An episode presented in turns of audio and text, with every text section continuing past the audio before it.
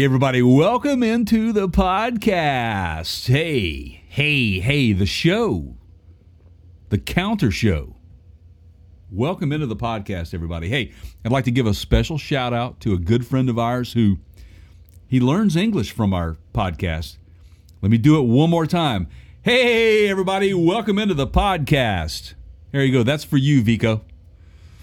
You know who Vico is. Remember him, right? I was just listening to their stuff yesterday, as a matter of fact. Did you see Marquinos has released a new video and song that his wife wrote the lyrics to? I'll have to check it out. I haven't seen it. If you haven't seen it, remind me when we're finished here. I will send you the link. It's pretty good. He's getting a lot of radio play. It's pretty special. Pretty special, man. So, way to go, Marquinos. Yeah, that's cool. Yeah. So, how you doing, man? How's your distancing? Oh, fine. Yeah. I got a new boom mount for my mic. I'm pretty excited because I see that. You know, you might be able to. I don't know. It's the little things. You know, I've been waiting on it for a month. Yeah, that's good. I love mine, folks. We're trying to stay, ergonomically healthy, if you will. Well, it just gets it out of the way when you're not recording. You can just move it over there. It's very handy. Plus, you can position it where you like. So we love these things, man. We love gadgets. Yeah, makes our day easier. Makes our podcasting go much better. Puts us in a good mood when we feel all right. So you didn't have me show up here just to talk about like podcast settings, right? Like what are we talking about today? Hey, dude? Okay, so hey, everybody is shut down to some degree in some way, shape, or form. You're staying at home, some way, shape, or form, some level, some degree. Recently, they've kind of loosened some of those, but I've noticed that some of it's backing off. I've, for example, I think Georgia was going to go full in, but I'm understanding now they've decided to kind of pull back on that and give it a little time because their rate of death was pretty exponential. Well, Texas is the other one today that opened back up heavily, but then today was also their highest death toll. Yeah, per date. And I just was at a I had a Texas adventure recently and spent a little bit of time at a dealership there. Got friendly with a bunch of the guys working at Stanley Ford in Eastland, which we could actually talk a little bit about dealer, So today, guys, what we're going to be talking about is how the COVID-19 coronavirus pandemic has basically altered our lives. I mean, how we do things, how we're going to be doing things. We're kind of learning on the fly as we go here. The world as we knew it, our socializing, our shopping, our everything outside of our own homes, it's going to be different. It's going to be a lot different. You miss that sound? I do.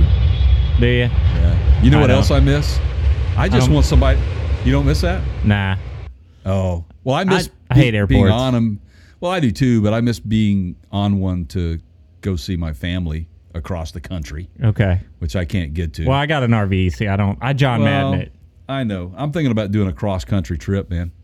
Getting in my car. Well, the gas is relatively cheap right now, so. Yeah, which kind of ties into some of the stuff we're going to be talking about today. I mean, the automotive industry is just completely on its head right now. Here's a pro tip for you, though. This is, I bet, a lot of people haven't thought about this, and I actually had this experience. If you take your cross-country trip, Jay, when you're done fooling around with your headphone cable or whatever, you have got to strategically... Okay, so you started this whole thing talking about how things have changed, right? Oh, my goodness, man, yes. You have to strategically plan your restroom stops now, because not every place that you travel through is open. You can't go into fast food places and, do your business. I actually I went from Texas to Tennessee 2 weeks ago, and I passed through Arkansas, and every rest stop in Arkansas was completely shut down. Yeah. And I was kind of like just looking for an exit on a farm road kind of thing. Yeah. Yeah. We are. Yeah. You know, with everything, and you know this, Keith, and then we'll get to some of the subject matter because I want to tell our audience what we're going to be talking about in a nutshell. That way they can kind of hang in there with us. But, you know, with everything, there's always going to be opportunity.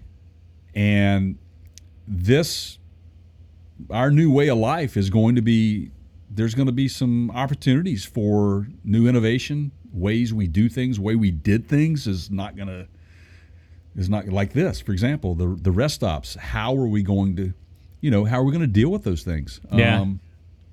I mean, it's going to be interesting, man. It's going to, unless you have a rest stop that has pull in, pay, and when you get finished with the allotted amount of time that you've paid for to be in that specific cubicle or space, it just completely sanitizes it, gasses it, whatever. Automation. AI is going to be, ooh. You know why? Why is AI going to be big? Because you remove the human contagion factor, right? That's correct. We've already been talking about this, man. Yeah. We've been talking about it. AI is going to be huge in our future. You know what? It was already going to be huge. Yeah, it's really and Elon Musk has been all over the news lately talking about some of that stuff. And you know what else is interesting? I'm just realizing. What's that? Probably a bad idea to wear one of those hats that has all the runner's reflective coating on it with a studio light pointed right at it and then my camera. I just noticed that, man. Yeah, anything I can do ADD wise to try to throw you off of topic here, I'm literally like giving it my best. But this is if you're watching this video on YouTube, which you should be, sorry, I won't do it again. Well, I mean, it's not distracting to me, but I just thought it was just a white hat. Man. Yeah, but the camera keeps if I reflect right back at the camera, it darkens and lightens, and that's okay. It'll be fine. Stuff you learn, you know. Fine. So let's go over in summation of what we're going to talk about today. Well, I want to talk about go ahead. Let's do that. So we're going to talk about the automotive industry as a whole, okay? We're going to talk about your potential experiences that you may have at the dealership to buy a vehicle. How's that going to be? What we think it's going to be like. We're going to talk about how the automotive industry is doing in regards to being able to sell those vehicles. At this present time, we're going to talk about the hits that they're taking. We're also going to talk about the shifts in the manufacturing side of the industry. And I'm not just talking about manufacturing of cars. I'm talking about, you know, suppliers in the aftermarket that have to get product from China, from India, from Brazil, from Canada, Mexico. You know, think about the whole picture here of what's going on and how that's going to affect this industry going down the road. Now, I will say this. Now, stay tuned because this is we're going to get into some in-depth conversation about this. But I am of the belief that this is an opportunity for us to get a lot of things right. So we'll see. We'll see. So get a chance to do better the next time around. Yeah, friend of mine is a big fan of that philosophy. Yeah. So we know the major U.S. automotive manufacturers shut down for a while, and as did some in other countries, like, you know, Ferrari and lots of them. Okay. Mm-hmm. And they are now looking at gradually ramping back up. But on the sales side, so much has changed in how they're able to sell cars. Mm-hmm. The incentives that they've got to try to get people to buy cars right now. What they're doing with their staff. And there's this big question. So interestingly enough, if we would have recorded this podcast a day ago, or 2 days ago, we would not have had the earnings data that some of these companies have now come out with. So you've got companies like Apple who's going, hey, we made more than we thought we were going to make. Woohoo! Right? Right. And and then Amazon, who was a weird one, who went, well, yeah, of course we made like crap tons of money because everybody bought from us. But, oh, hey, shareholders, we're dumping all this into COVID-19 protection, so don't expect a return. Like, just an odd sort of response. But I mean, I understand the logic behind it. It was just nobody saw it coming. All of it. Right. All the right. Okay. Then you've got like McDonald's who's shutting doors. And so things are kind of better than we thought, but there's still some companies that are, especially in the restaurant industry, they're done. And by the way, if you are watching this podcast and you have not gone and watched Operation Love Thy Neighbor, it's a playlist on our YouTube channel, which is youtube.com/partscountergurus, I think. Is that right? That is correct. Yes, Parts Counter Gurus. That's right. Yeah. Please go check that playlist out. The most recent one is with Local 902. Yep. Union Tavern. Union Tavern. Yep. Local 902. And we talked to them about what they're doing. They need your help. Go check them out. Go donate some food. Just how about this? Rather than listening to me stumble through ways that you can help, go check out each and every one of those Operation Love Thy Neighbors. They're all about 20 to 30 minutes long. Yep. And just see what you can do to help. Some of it doesn't cost you anything. It's super simple. Go to our website, and go to partscounterguru.com/help. There you go. And you'll see the video there. The links to the videos, as well as a lot of links to their information, their websites. If you go to our YouTube channel, you get everything there, man. We've got addresses, phone numbers. You can buy merchandise from those guys. That helps them. I've probably purchased more hats in the last and hoodies in the last month than in the last 3 years.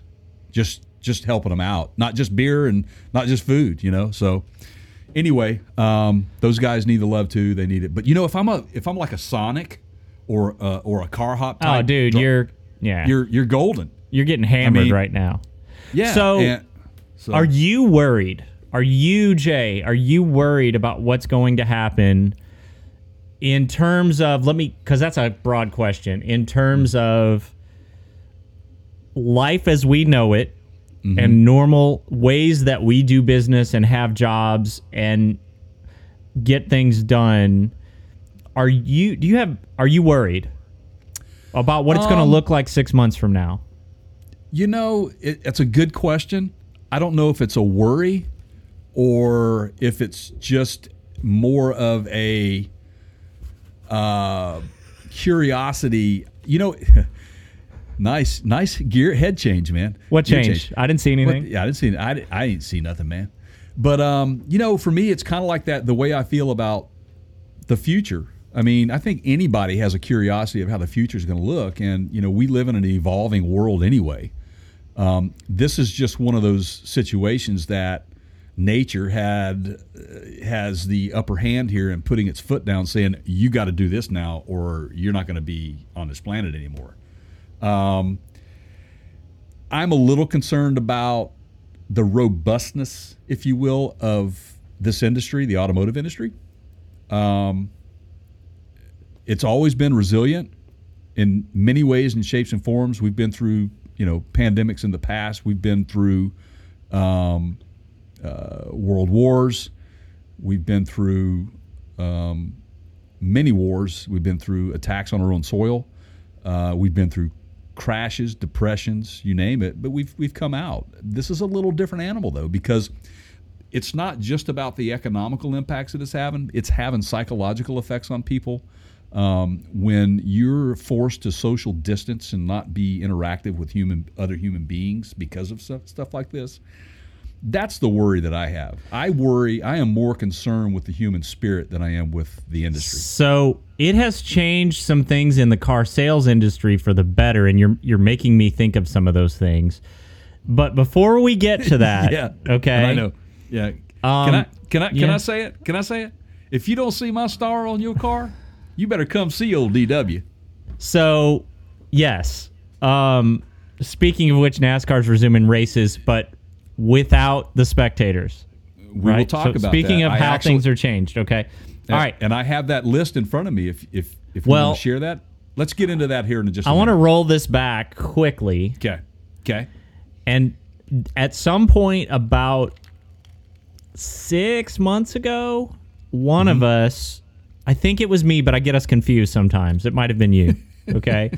One of us, so we were talking about this shift where Ford and GM announced, hey, everybody, Ford kind of was more vocal about it earlier on. And they said, yeah, we're going to stop making cars. We're going to have like 2 car models for sale in the United States, and everything else is going to be truck, crossover, SUV. Yeah. And one of us said, do you remember 2008 when the whole economy tanked and people just flat out stopped buying large vehicles because they needed fuel economy? Exactly. And ooh, this is dangerous territory, because the minute that something bad happens to the economy, what's going to happen if they don't have efficient, fuel efficient vehicles to sell? I hate to say I told you so. That's right. That's right. But so, on the other side of that, what about oil prices? Well, okay, so that is the difference now, is gas is cheap. If you have a paycheck to be able to buy it, right? So there's a lot of variables in this, man. At least we don't have like the, you know, Carter trifecta or whatever. But can we just like peel the layers back on this thing? Man? Yeah. I mean, it just gets all right, so layer deeper. One, called the car buying experience right now. Yep. Okay? Yep. So there's all kinds of like incentives, like you were telling me yesterday that they're extending out what used to be 60 months or 5 years if you're going to go buy a new car. Now it's like 6 months, it's or 6 years, seven eight, years, 8 years, 84 months. And here's what I'm finding, you know, pretty much across the board, everybody's kind of doing the same thing. Now, Nissan just put an offer out there on the table. And now, folks, what I would encourage you to do is that at the first of every month, that's typically when they roll out these new incentives. Yeah. So if it's like the end of the month, you probably ought to wait until the first of the month, because those incentives will change or carry over. I'm going to counter that. I always buy my cars on the last day of the month or a couple days before. Well, they'll do whatever it takes to hit that number, man. Oh, I know it, because they're trying to get rid of. I know it, but I'm talking about incentive-wise. Oh, if you're because the incentives are going to roll out every month. I can give you a million reasons why you shouldn't be buying these American cars on an 8-year or 6-year loan note, but first and foremost is nobody keeps their cars that long, and if you're going to be upside down longer if you do that. And then you're going to take a loss. And we could see that. We could see that becoming a factor in 2 or 3 years from now. But if you have a good job and your job's not impacted right now and you're thinking about buying a car, hey, stop hoarding toilet paper, okay? If you want to do something positive for the economy, go buy a car. Go buy a car. If you're going to hoard something, go buy a car right now. That's how you help yourself. If you've got a good job, and the economy. Stop with the TP. Stop with the TP, people. What is wrong with you? Stop. Okay, so the car back to the buying. Back to the incentives. Okay. Yeah, car buying. So let's go back to the incentives, though. And this will tie into what you just said, you know, 100 reasons why you shouldn't be buying a car. But so you've got Nissan just released today, first of the month, that it is going to be offering 0% financing up to 84 months. They're giving you 3 months, no payments, and then an additional 2 months defer payment, 5 months without payments. Now, let me explain something to you guys. You do still have to pay for the car. And what bothers me about this stuff is that they're dangling the carrot. Okay, be very careful and be very in tune with your own finances, because if you're having to defer the payment for 5 months to buy a vehicle, that's not smart. That's not very smart. So now I'm going to put you on the spot a little bit here. Now I'm going to clarify this, and I'm looking at their incentives page right here. We've talked a little bit about Nissan in the past with Carlos going and tax evasion and going to prison and then escaping to Lebanon. And they've kind of lost their way. And Nissan's in trouble right now in terms of their vision and their leadership and their sales and a lot of things. Now, I have owned some of their products. I've had some of their products I really loved. Loved my Z car. Okay. Would you right now, Jay, would you go out and buy a Nissan on a 7-year car note? Absolutely not. If you had a great job? No. I'm just not. No. Their quality control right now, I mean, there's a lot of reasons, but not seven years, man. I'm not going to keep that sucker for 7 years. It's not going to be real. I don't, I mean, to each their own, but. No, that's my answer, and I'm sticking to it. That's my final answer. Do I need to get a lifeline? I think I'm with you. And look, and again, all you haters out there, Nissan is North American headquarters right here in my backyard practically. I get it. You know, you guys need to sell cars, but you're going to have to up the quality situation a little bit. Here's the deal, though. Okay. I would buy a Nissan if it were a Japanese production vehicle. Oops. See, this is the problem with me having all these different web pages open. Is then I click on a pop-up ad. Did you just eject your wife out of the house or something with a button over there or something? No.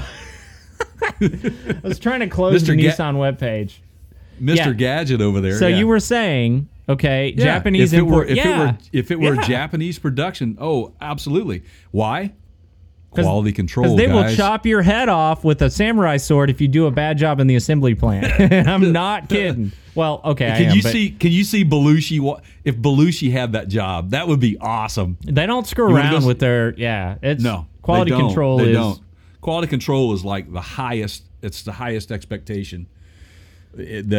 I wish we in this country would have adopted that. Okay. Oh, yeah. Well, and we might. This could be a resulting change if... Well, if we get into... Let's get into this. Okay. Let's go. Okay. So, I'm with you. I want... Nah, wait a minute. I'm torn here. So, let's finish the car sales thing. Okay, the buying... So, yeah. You want me to talk about some of the phone calls I made? Yeah, let's hear them. Okay, so check this out. So, I wanted to... First off, what I did is I wanted to see what the online experience was going to be like. Okay, so same dealership. So I logged into their website and immediately, poof, hey, I'm here to help you today. What is your name? Gave my name. What are you interested in? I just kind of want to know what the shopping experience is like. How, can I come down there? What can I do? Yada, yada. And I let it hang there until I got a response back. In the meantime, I got on the phone. And I called the dealership, okay? I still have the same options. There was no message basically saying due to COVID-19, none of that stuff. So you're still able to call and select who you want to talk to. I chose sales, and a guy answers the phone, and which, by the way, Andre, if you're watching, thank you. That's my first question was, hey, can I come down and talk to you about a vehicle? He goes, well, we're only doing appointments. I'm like, okay. He goes, and I'm only one guy. I said, whoa, elaborate. We're only allowed to have one salesperson on site, one person here in sales. That's it. And I said, well, how can can I walk the lot? Oh yeah, you can walk the lot all you want, but you're going to have to call me if you want to test drive something. I said, well, how do we work that experience out? He goes, well, you just tell me what car you want to drive, and we'll do a key change. I'll get a little information from you over the phone. I'll have the key, hand the key out to the door, and you can go test drive it all you want. And I said, well, what about the experience of buying the thing? Well, again, that's where the appointment comes in, and we'll have to social distance, but you can come inside. But who loves that? Do you love that? I mean, that's such a dreaded process for most people anyway, right? Like the actual buying experience. More of that, he says, they prefer to do it online. Let me go to the tower and let's play games with what the guy up there says. And right. Exactly. That's a good thing that's going away. Well, I think that it is. And that's the thing. I'm kind of starting to like this business model. Yeah. Yeah. I mean, wasn't there a company like Saturn that kind of had this is our price? And yeah, and there are companies that have adopted that other than Saturn. And by the way, and this is a whole other podcast, but just because you are paying what's posted on the window sticker does not mean there isn't a way to negotiate an end price. There are other ways to do that. We can get into that. That price is like 30% on top of 30% on top of 30%. So we tried to buy for my wife's last vehicle, we looked at the Lexus RX 350. Mm-hmm. We looked at the new Honda Pilot. Mm-hmm. We, like look, those we looked cars. At the BMW X3. And we looked at the Ford Edge. And we went to the biggest Ford dealer in Nashville. And the guy went, here's our price. And I went, okay, well, what can you do with that? And he went, that's our price. And I went, okay, would you need to understand that I'm looking at a BMW and a Lexus, and those are both luxury vehicles, and you're not. And they're coming in more competitively than you are. And he went, yeah, well, that's our price. Wow. And I went, all right, well, see ya. Thanks. And then he called me up like 2 days later and he's like, hey, I'd really like to have your business. And I went, yeah, well, you know my terms. Like, you repeatedly calling me isn't going to change. Like, so no. There's companies that have been doing this for a while. Now, there's a thing that they're doing here in the Nashville area that takes it a step further, which is you go onto the website, you look at what they have to offer. You find a car that you want, you make contact with the salesperson, and they bring the car to your house and leave the keys like somewhere. And then you just have it to drive it. And then when you're done test driving it, they come and get it. Yeah. So they'll bring it to you. It's almost like they're modeling after the food delivery guys. Yeah. Yeah. You know, they're going to have to really, really reinvent some things here. The sales tactics and everything. And, you know, I think that it's going to be really tough for the automotive for the actual car sales side of the industry to come back, and they're going to have to entice people to make it worth their while. And I think we may see, you know, another similar cash for clunkers type thing. Yeah, but ooh boy, I hope it's run like way better than that absolutely. But you see what I'm saying? Yeah. To incentivize it for people to get in there to want to really buy and people. Buying if you're buying a vehicle and you can afford to buy a vehicle, please do it because it's helping the economy. Yeah, I mean, if you can afford it, by all means. Honestly, in terms of leverage and so like we all understand that the car buying experience is typically a little bit slanted towards the dealership, right? Mm-hmm, like they've got what you were just saying, 17 different ways, 30% on top of 30% on top of 30%. Because they know the game, man. You're buying one car every 5 years. They're selling that same car 5 times in a day. Right. Times however many cars they sell and different models. That's right. They know the games. You're not going to beat them at their games, okay? That they've got ways to earn. And look, they're not in business to lose money. Nobody stays in business if they're losing money. But what this has done, it's going to tighten their belt a little bit. Mm-hmm. Because it is, I have not, Jay, now I'm a technology guy. So the minute that technology presented itself to me, I started using it to buy cars. Right. I have not bought a car in the traditional way of walking into a dealership and going, I want that car in over 10 years. Me. Wow. The last 4 cars that I've purchased, let me think about this. So, 2, 3.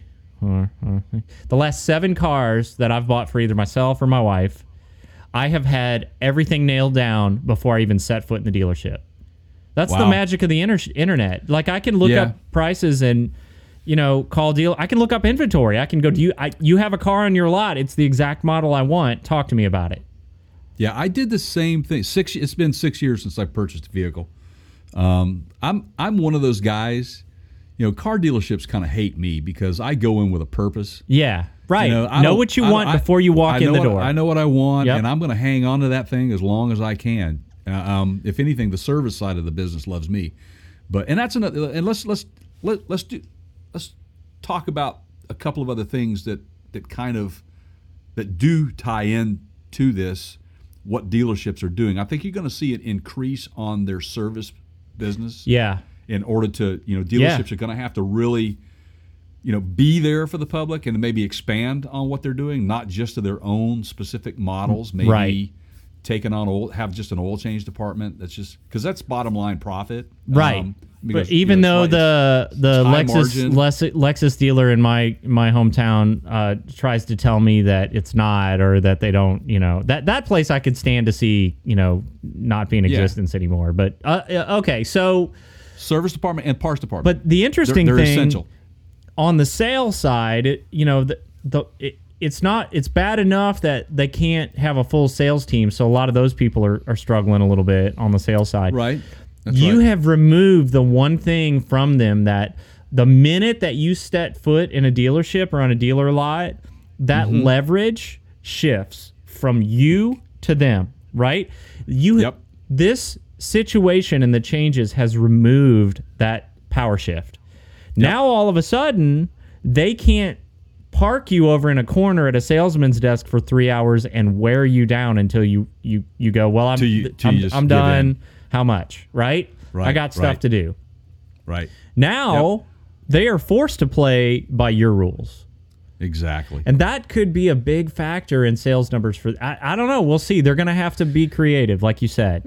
They are going to have to be creative. And, I mean, you kind of wonder, I read an article, it's Bloomberg, actually, where dealers remain open, the industry has already come up with some neat ways to keep clients safe. In the U.S., used car retailer CarMax permits customers to take a test drive without a salesperson sitting next to them. Yeah.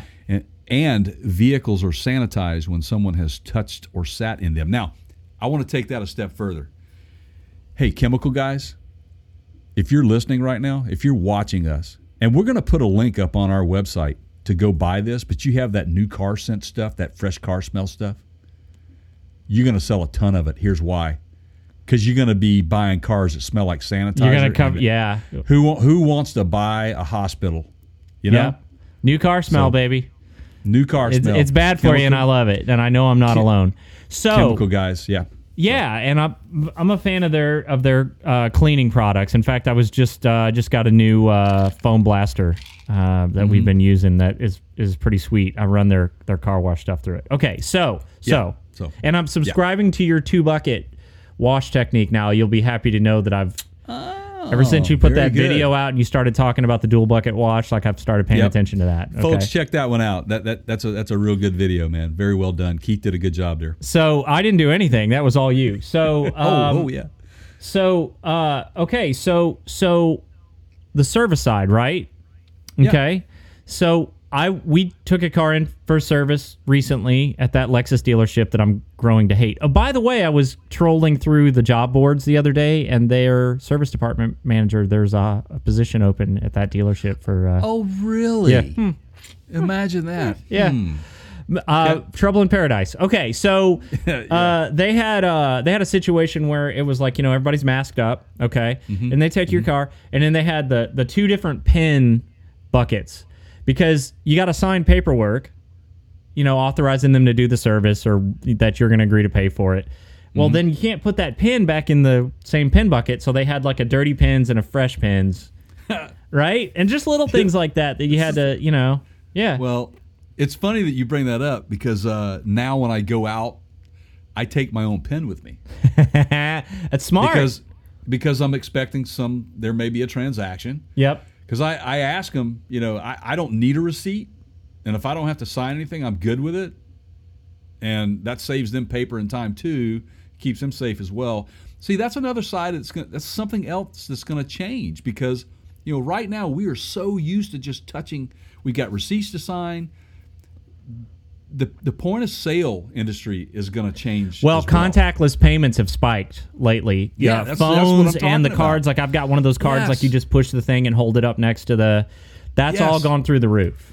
Okay. So and there's going to be again. I said this in the beginning of this podcast.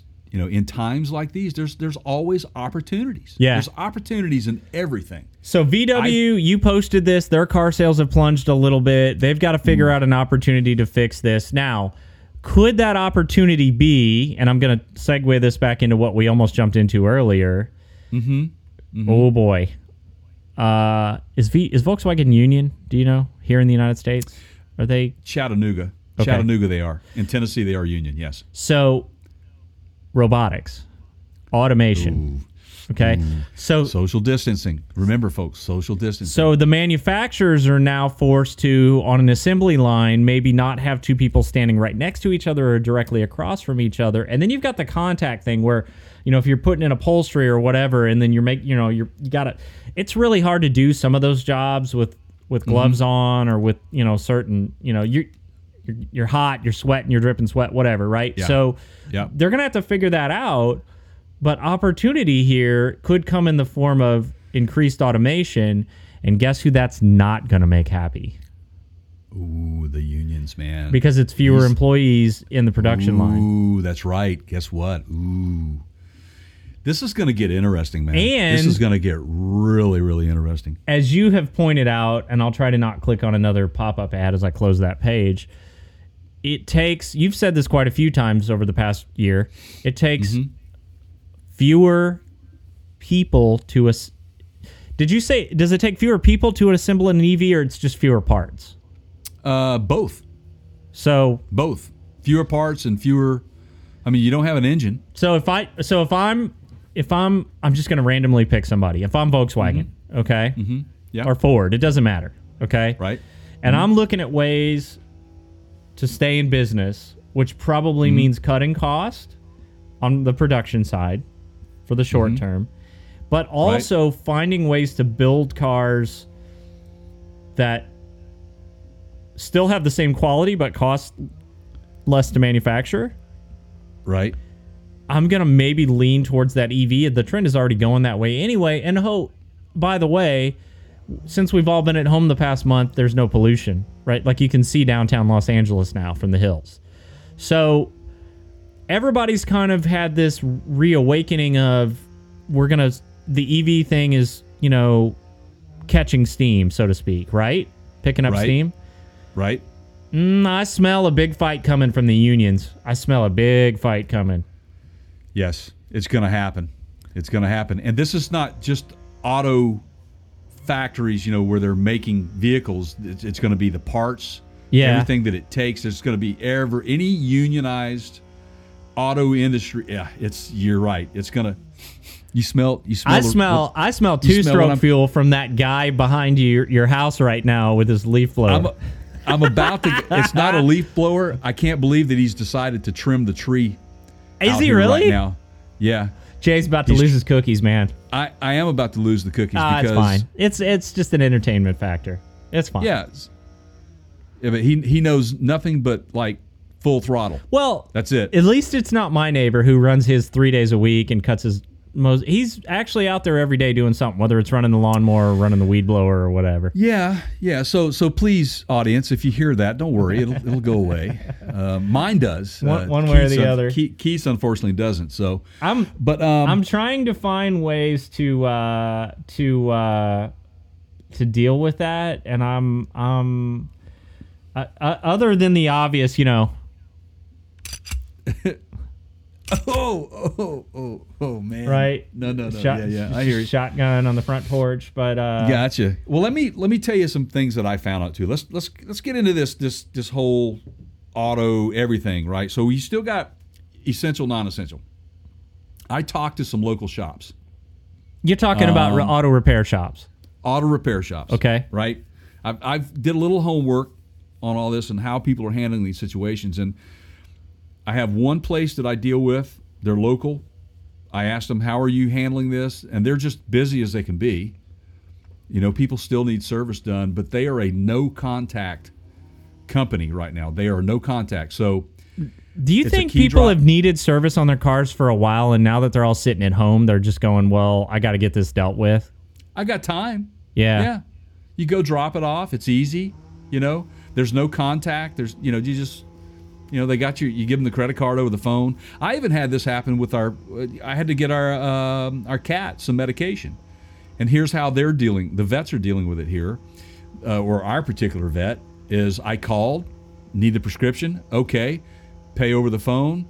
When you get here, call us. We'll come bring it out to you. Yeah, you don't even come inside. Same way with your pet. We did that too. We just had a vet this week, and they came and got him out of the back of the car and took him in. Yeah. And I think the point that we're all making here is that we can get through this, but we're learning things as we go, And I think that a lot of the things that we are doing and practicing right now to keep everybody healthy and safe is going to be the new normal.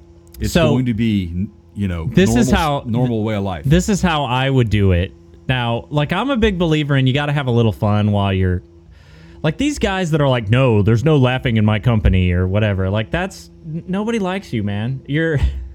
I mean, we're sort of learning this through the stuck at home situation where you got to try to make it fun. You got to make it entertaining. You got to laugh a little bit. Laughing is very healthy. If I were that veterinary office, here's what I would do. The vet. Okay. You know, when you go to the sporting events and they have those t-shirt cannons. Yes. Okay. I know. Well, you got to have fun, man. You got to. Okay. So they can't make contact. You got opportunity. People will love you for it. You will get great reviews and they'll come back to your practice. Get the t-shirt cannon and package up like the pet meds or whatever it is, you know, and just freaking launch that sucker out into the parking lot. That's awesome, dude. I love the idea. Put it in a little, like, you know, somebody needs to come up with like a little, like a Nerf ball that's squishy so you can shoot it out of there. Don't be giving our ideas out. I ain't got time for this, though. I mean, I got so many other things. Hey, Nerf, we're talking to you, man. Come on. Give us some PCG love. But it needs to be it needs to be a container that you can put things inside of, and then you close that up, and then you package it. You put it in the cannon. The hand cannon, and you fire it out to the, you know, a cylindrical Nerf, right? That's hollow on the inside. Yeah, that you can just shove it. Yeah, absolutely. I'm with you on that. I like that. That's a great idea, man. I mean, there's so many places. Car dealerships, you put the keys in one, and you just shoot it out to the guy. You know, at the lot. You know, and then if you miss and it hits one of the cars on the lot, it's just a foam ball. It's not gonna, you know, hurt anything. Right. I mean, where else could we use this, right? Banks, you know? Well, they got those tubes, but those tubes are boring. Tubes anyway, yeah. They are kind of boring, aren't they? Where else, man? Where else could we... We need... TP shooter. Well, we've got... My son actually has one of those. It was a Christmas gift. A TP shooter? Yeah. It's called a skid shot. And... Can we buy that? I'll show you where you can get them. We'll put the link up. Go to mentioned on the podcast at partscountergurus.com. Click on the... what'd you call it again? It's a skid shot. And it, for a while there, was the most expensive ammunition on the planet for any gun because it was shoots toilet paper and you couldn't find it. That's awesome. I love it. It's pretty fun. See, right now, if I am... You know, if I'm Trump... I'm just going to get one of those, man, and just shoot it to people, man, all my followers. A skid shooter. No, it doesn't shoot the whole roll. It shoots, like, there's a little water. It's made to look like a water spigot, and it's got a little spigot knob on it. And then... Big, huge spitball. It loads a square, right? And it gets the square slightly wet, and it shoots... You wouldn't want to shoot at people you like. You would... It's a spitball, yeah. I love it. It's funny. I think it's great. But it doesn't hurt. It is funny. It's... Yeah. So... Yeah. I never got hurt by getting hit by a spitball. Or toilet paper, right? So... Yeah, absolutely. Yeah. So anywhere that we can find to use these shooters, I think it would just be entertaining. And yeah. I am completely 100% with you on that, man. All right. So... Okay. So we've kind of digressed a little bit there. Yeah. Well, for good reason, right? So... I forgot to mention we were talking about automation. Right. Yeah. Ford has had a big partnership with Rivian for a long time, several years at least, and they just canceled. Did you see this announcement last week that the truck that they were developing with Rivian, they canceled the release of that? Now I'm calling it a truck. They didn't officially, I don't think, say it was a truck, but come on, I mean, yeah. Now they're still working with Rivian. And there's been some shuffling around of members on the board at Ford, but that particular vehicle is not going to be released. Wow, Ford, man. Did you know about this? Now, that part I didn't. This is from The Verge.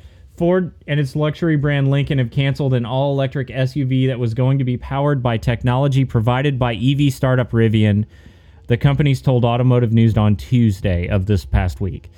Lincoln says it is still working closely with Rivian, including an alternative vehicle, and that's in quotes, that will also be based on Rivian's electric vehicle skateboard platform, which we've talked about on this program. Right. Given the current environment, Lincoln and Rivian have decided not to pursue the development of a fully electric vehicle based on Rivian's skateboard platform. Our strategic commitment to Lincoln, Rivian, and electrification remains unchanged, and Lincoln's future plans will include an all-electric vehicle, a spokesman from Lincoln told The Verge in a statement. So there you go. So not right now. Wow. And they've put over $500 million into that company. They're going to get something out of it. Yeah, for sure. I mean, the EV market is really kind of on its head now with all this stuff going on. But I do think that it'll bounce back fairly quickly. That's just my speculation on it based on, you know, what we're up against in the future. I mean, there's been a realization of what the impacts have been on the environment, too, just by not running all these cars up and down the road, man. I have been...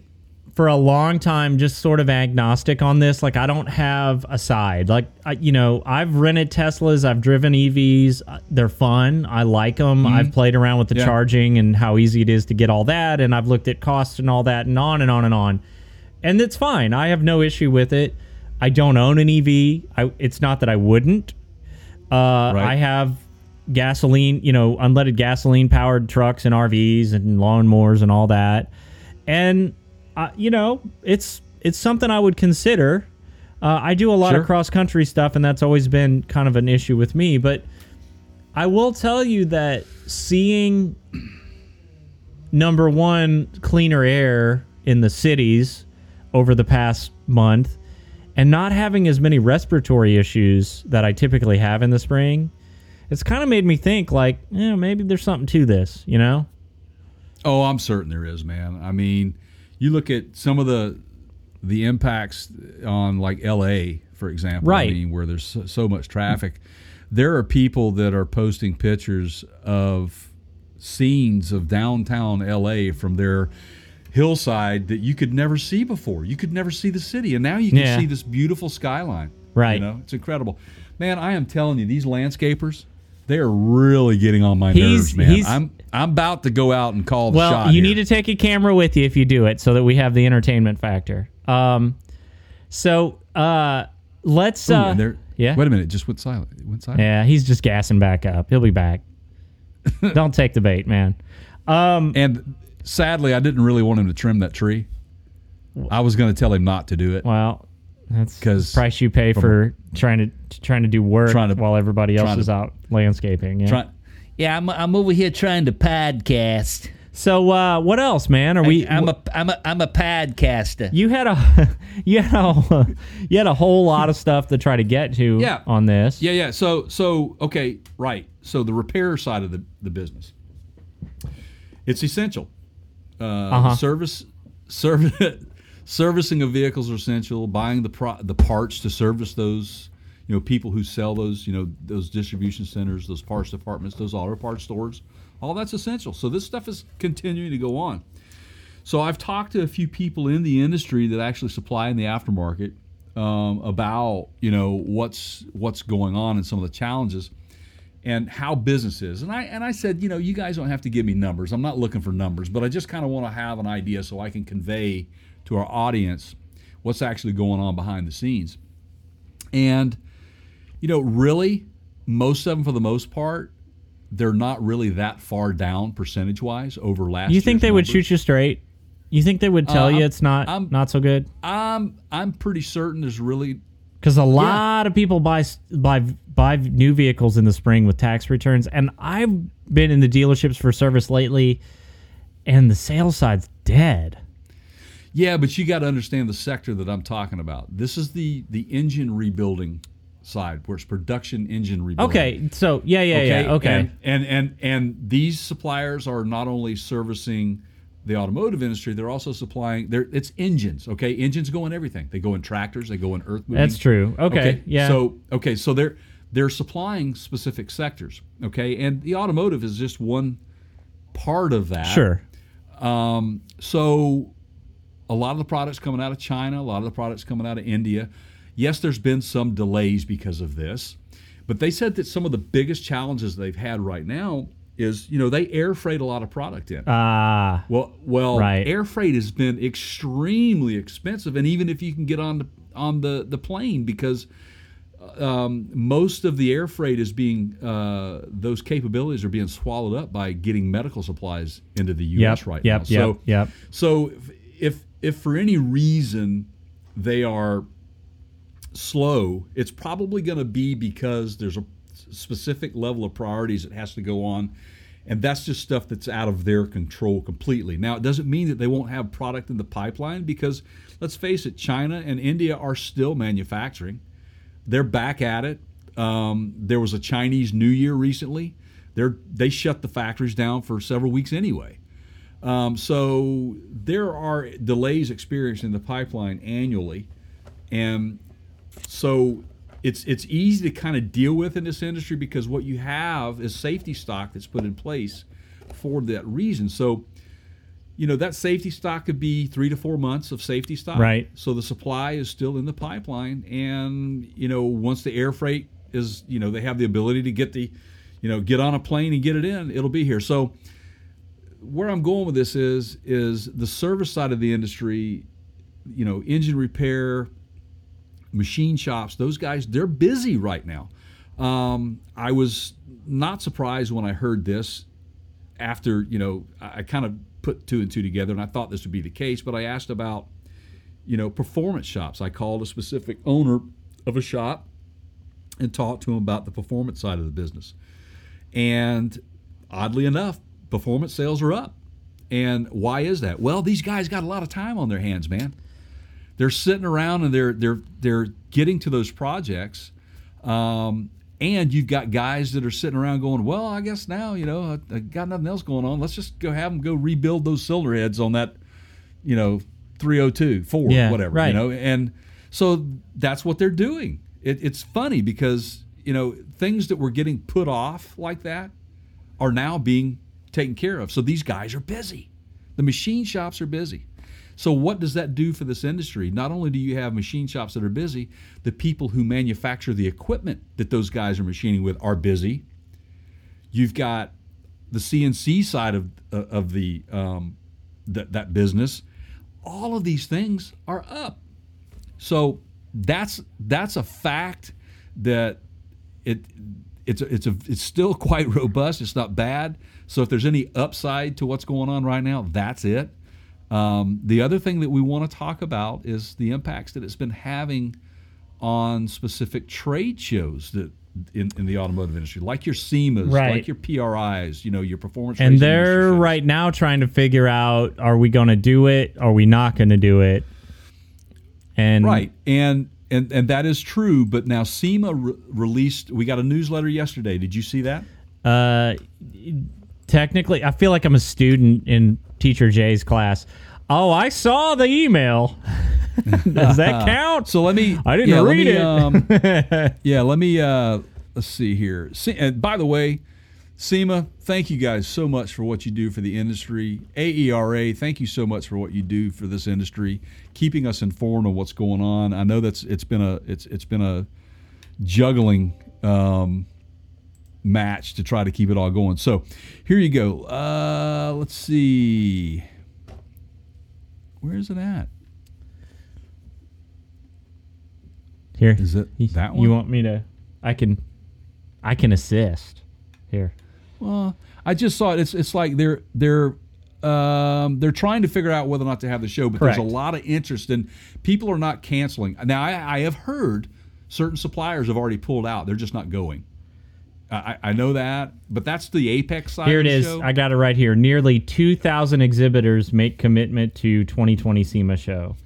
There you go. Do you know? But how many exhibitors do they normally have? Oh, there's thousands. There's thousands.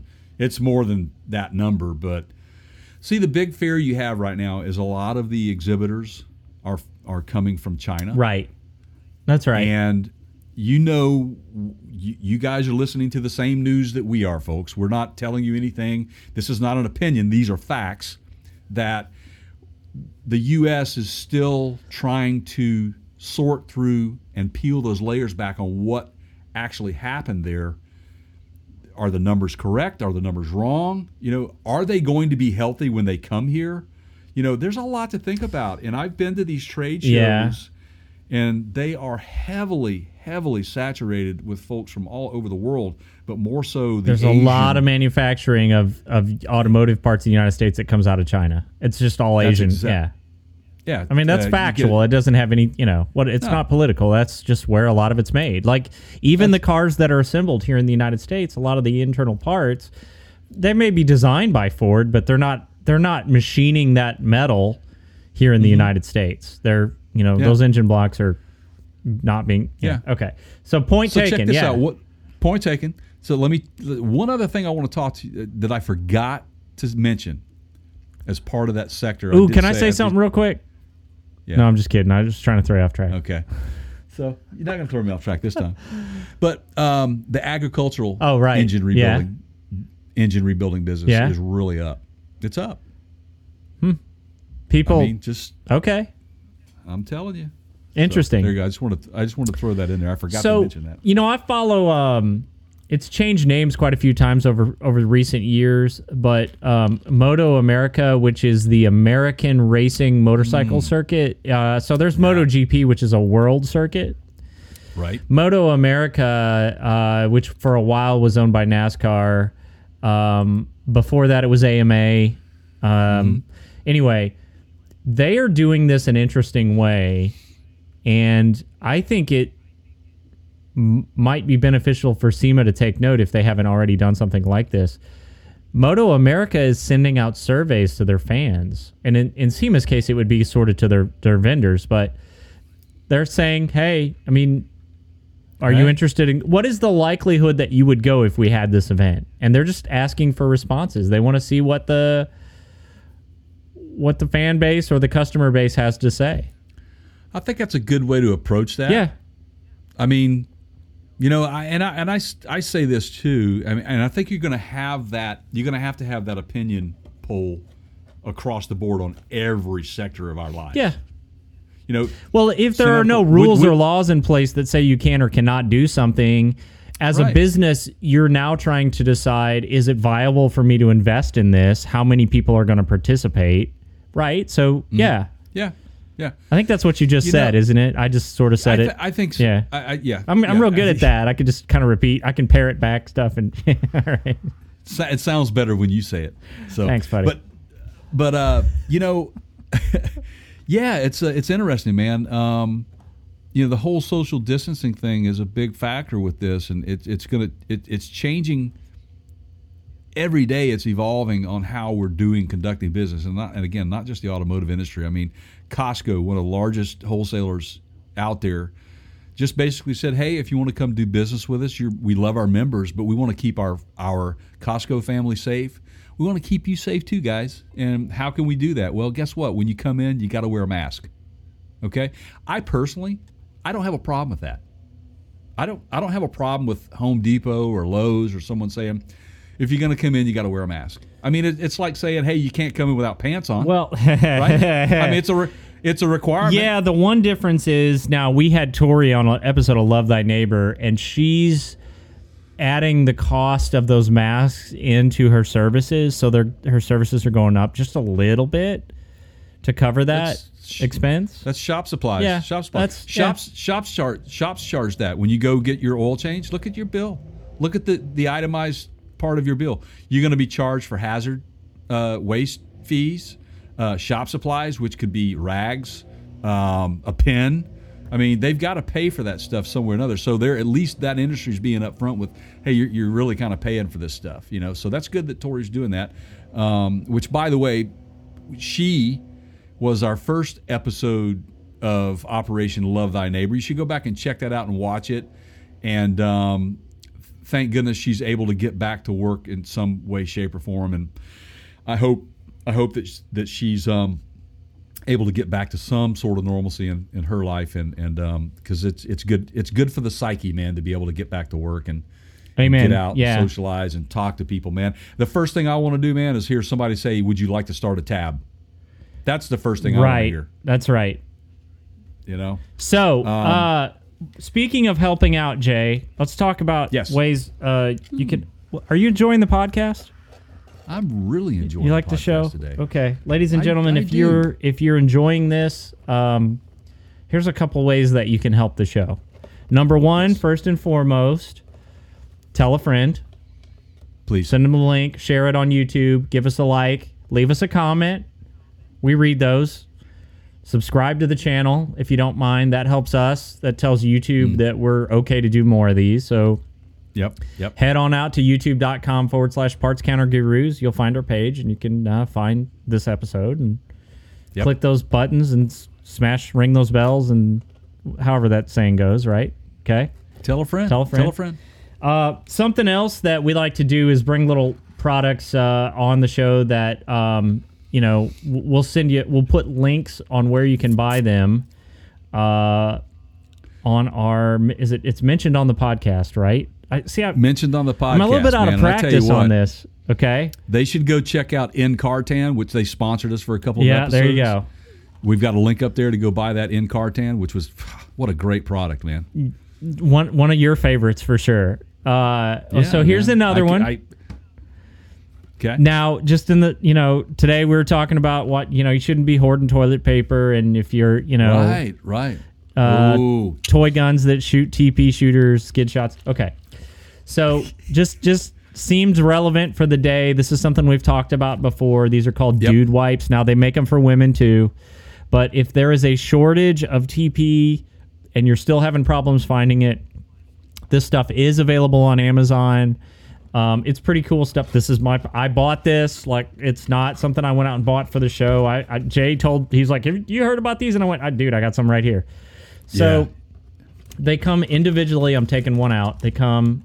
individually, they're flushable, they're biodegradable. Okay, just throw them in your backpack, take them around with you, and they can also be used in lieu of said toilet paper. I said "lieu" and toilet paper in the same sentence. So there you go. The English are going to be happy that you referenced their bums. So they've got several different versions of this product. It's a real thing. It's called Dude Wipes. You can go get some. Be king of your own throne. There you go. Dude wipes. Oh, I love it, man. I love it. Mentioned on the podcast, partscountergurus.com, and look for the mentioned on the podcast tab. Right. And by the way, man, I want to thank you for turning me on to that dehydrated water. Yeah, I got some over here. Yeah. Thank you, man. We'll bring that up next time. We'll put the link. Yeah. Okay. Thank you, man. Thank you. So yeah, go ahead. Yeah. I was just going to say, man, I'm so excited about it because I feel happy that, everything's changing so quickly for us that we have so much to talk about, man. It's just we've got so much that's missing from our lives right now that are coming back to us, like we talked about earlier with NASCAR.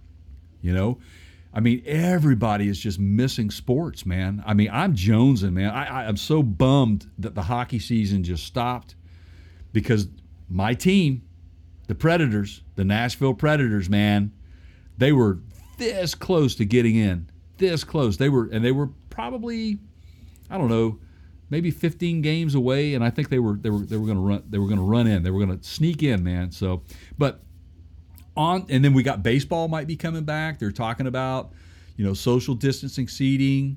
They want to have some fans, but they're thinking about how they can achieve that. What I'm really happy about, though, because I like going to races, but it is a sport that the spectator doesn't have to be there to make the event, as a whole, in my opinion. So I'm glad that NASCAR has decided to rev back up. They're starting... The Coca-Cola 600 in Charlotte will be on. Yep. That's right. Sunday, May 17th. 3:30 p.m. Eastern Time, live on Fox, MRN, Sirius XM, and NASCAR Radio. Sirius XM, NASCAR Radio. It's it also is the first of 3 races at the track, including a second Cup Series race held midweek under the lights 3 days later. Wow. The May schedule also includes the Crown Jewel Coca-Cola 600. in its traditional Memorial Day weekend home for the 60th consecutive season, plus midweek races in prime time. Below, oh, here's all the races. So they announced, yeah, these are all the races they announced, man. So check it out. Sunday, May 17, it's a Cup Series at Darlington. Tuesday, May 19's Xfinity Series at Darlington. Wednesday, May 20, a Cup Series at Darlington. And then Sunday, May 24, Cup Series at Charlotte. May 25th, Xfinity Series Charlotte. May 26th, Gander Trucks Charlotte. And May 27th, Cup Series Charlotte. I'm loving it, man. Two of my favorite tracks, actually. I'm a big Darlington fan. I'm glad they brought it back into the mix, part of the series. As a kid, growing up, we've spoken about my career, how it got started in this business. Started, behind an auto parts counter. My dad owned a CarQuest store, and Cale Yarborough was a driver for us. And because my dad owned the store, we got VIP access, and I got to meet him. It was really cool. Darlington was the track we always went to. What's the other track? Darlington. You said you had two favorite tracks, right? Well, yeah, Talladega is like... I've seen that movie. Hey, yeah. Wait, let's do this, okay? I'm listening. I'm a fan at a track, at a NASCAR track, one of the major circuit tracks, okay? I want you to try to guess where I am. You ready? Oh, okay. You're going to know this one. Okay, you ready? Here we go. Okay, all right. Oh, Bristol. Yeah. There you go. See? I knew you'd get that one. Bristol grew on me. It kind of grew on me. And the reason why is because of there is so much competitiveness going on in that race, man. That's that different. Short track. Yeah. I didn't like it at first, but it is something to see, man. It is a sight to see. If you're not watching this on YouTube, you're missing out, everybody.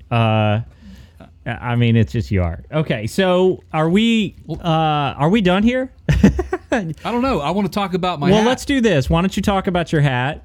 And then can you also talk about some of our social media links and that sort of stuff? Yes, so let's go ahead and talk about the social media stuff. You're not going to talk about your hat? You want to talk about the hat? Well, okay. Everybody teed us all up here that you were going to talk about this hat. Look, all right, look, everybody knows Keith is a huge fan of Van Halen with Sammy Hagar. Everybody knows that I am a huge fan of Van Halen with David Lee Roth. But that's beside the point. You can actually go back and watch that episode. We talk about it. That's a good episode, by the way. And or listen, it's you can listen to it or you can watch it, whatever you choose. But anyway, so I'm a big fan of Sam as well. I just like Sam on his own, but he's got this great band that he's put together called The Circle. I actually saw him last year at a local casino. He was fantastic. They are doing videos right now that they are calling the lockdown sessions. They're up to number 5, I think it is, where each one of them records their part and then they send it on to the other guy and he adds his part. Yep. And then it's great. It's fantastic, man. And you can find those on YouTube, by the way. Yeah, they're covering songs. And they basically throw out a challenge to each other to do it, and they put it together. This one was great because Jason Bonham, the drummer, and for those of you who don't know who Jason Bonham is, please just go back under your rock and go away. Something about a large hot air balloon and... something to do with that. Yeah, I don't know. But anyway, the challenge, he calls everybody out, and he says, hey, let's do this. So you saw the one thing you put on Instagram... and it was like, hey, Sam, I got this idea. It's like, whole lot of Rosie, AC/DC. I'm looking at the cars in his garage in the background while he's talking. I'm not even paying attention. I'm just, JB, man, he is a racer, both automobiles, cars, and motorcycles. He is a track junkie, man. He's a great guy, great personality. Fun to just listen to him play too, because he really, really plays like his dad, man. I mean, if you could close your eyes and go, wow, he's definitely got it. He got it. He got those genes. But anyway, the lockdown series, Keith had sent me a little snippet of one several weeks ago, and he says, "Hey, man, you need this hat." And it says peace, love, and happy hour. I fell in love with it immediately just because of that, because I'm always the peace out guy. And you guys know I do love a good happy hour. And so I had to go buy it. So I look it up where it's from. It's in Nashville, man. Yeah. It came from Grissom Drive, which is like right around the corner from where we used to travel to daily, on a daily basis, to an office. And so it's big and rich. It's Big Kenny.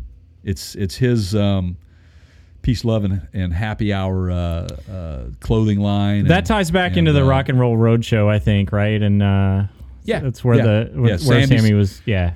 Yeah, Sammy's Rock and Roll Roadshow, man, which is a lot of fun to watch, man. I love watching him, and he's a good guy. Anyway, so there you go. There's the hat. I had to have it. Thank you for the... Not a problem. I can stop anytime, right? Yeah. Yeah, absolutely. So anyway, back to the social media outlets. All right, everybody, you want to catch us over on Facebook, follow us on Facebook. It is facebook.com/Parts Kind of Gurus. You can check us out on Instagram. That is instagram.com /The Parts Kind of Gurus. We're now on Twitter. We now have a Twitter account, and we're out there as @The Counter Show. You'll find us there. We tweet some videos, some funny photos you might see from time to time, and just follow us, guys. And check our website out. That's partskindofguru.com. There you'll find everything that we've talked about here today. You can get the YouTube channel from there. You can buy on Amazon from there. We have a nice little link up there. And when you do that, guys, it helps us out. Now, Keith, what can they buy on that? I mean, right. So it's funny you should ask that, Jay. So you go to the Amazon banner at the top of our homepage there. It's at the top right, and you click on that, and then you just do your Amazon shopping. So anything that you would normally buy, and I know that you guys are buying a lot of stuff on Amazon lately because I've seen their earnings reports and I've seen all the trucks driving through my neighborhood. It's all just resume your normal Amazon shopping. Just go to our website and click on the link first, and that way we get the affiliate credit, right? Doesn't cost you any more. We don't it's all anonymous. We don't know who's buying what. But if I were to buy like underwear or dude wipes or something, right? Or anything. No, we don't you won't know who I am. We don't know. They don't tell us that. It's all confidential. But it does help us. We get the affiliate purchase credit. Doesn't cost you any more. Same prices on Amazon. Doesn't change anything. Click through the Amazon banner on our website at partscounterguru.com. Please and thank you. And by the way, thanks to everybody that's subscribed to the show. We really appreciate that. It's helped us out a ton. And we're doing our best to kind of earn your faith in us. So thanks for that. Yeah, we're having fun with it. We got a lot of exciting things coming down the pike. So you got to stay tuned. Some things are happening behind the scenes. A lot of things, actually. A lot of things. So I'm going to close with a story here. Okay. All right. I'm ready, pal. Now, you're an Air Force veteran, right? I am. My dad was a World War II Navy vet. Oh. And, submariner. Yeah. Submariner, yeah. So, London...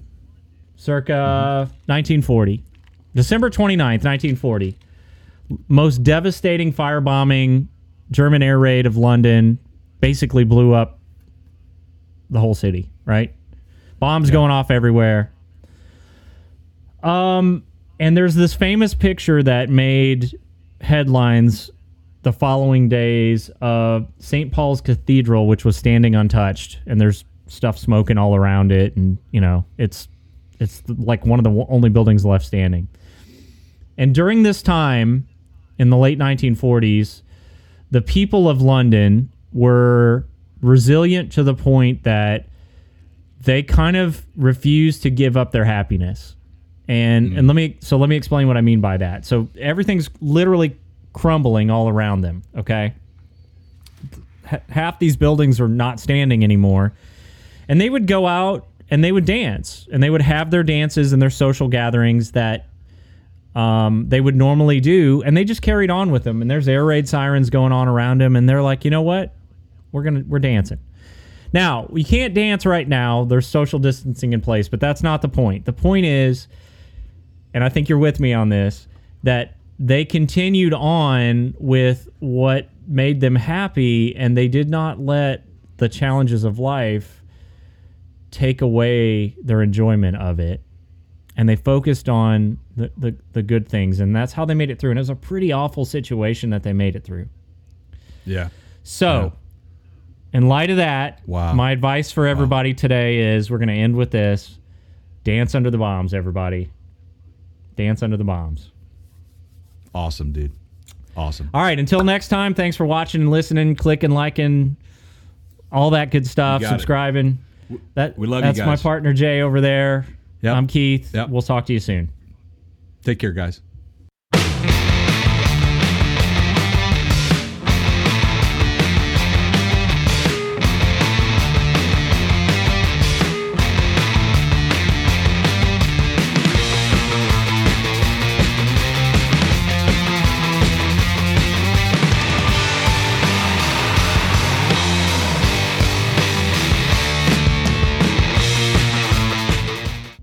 Three, two.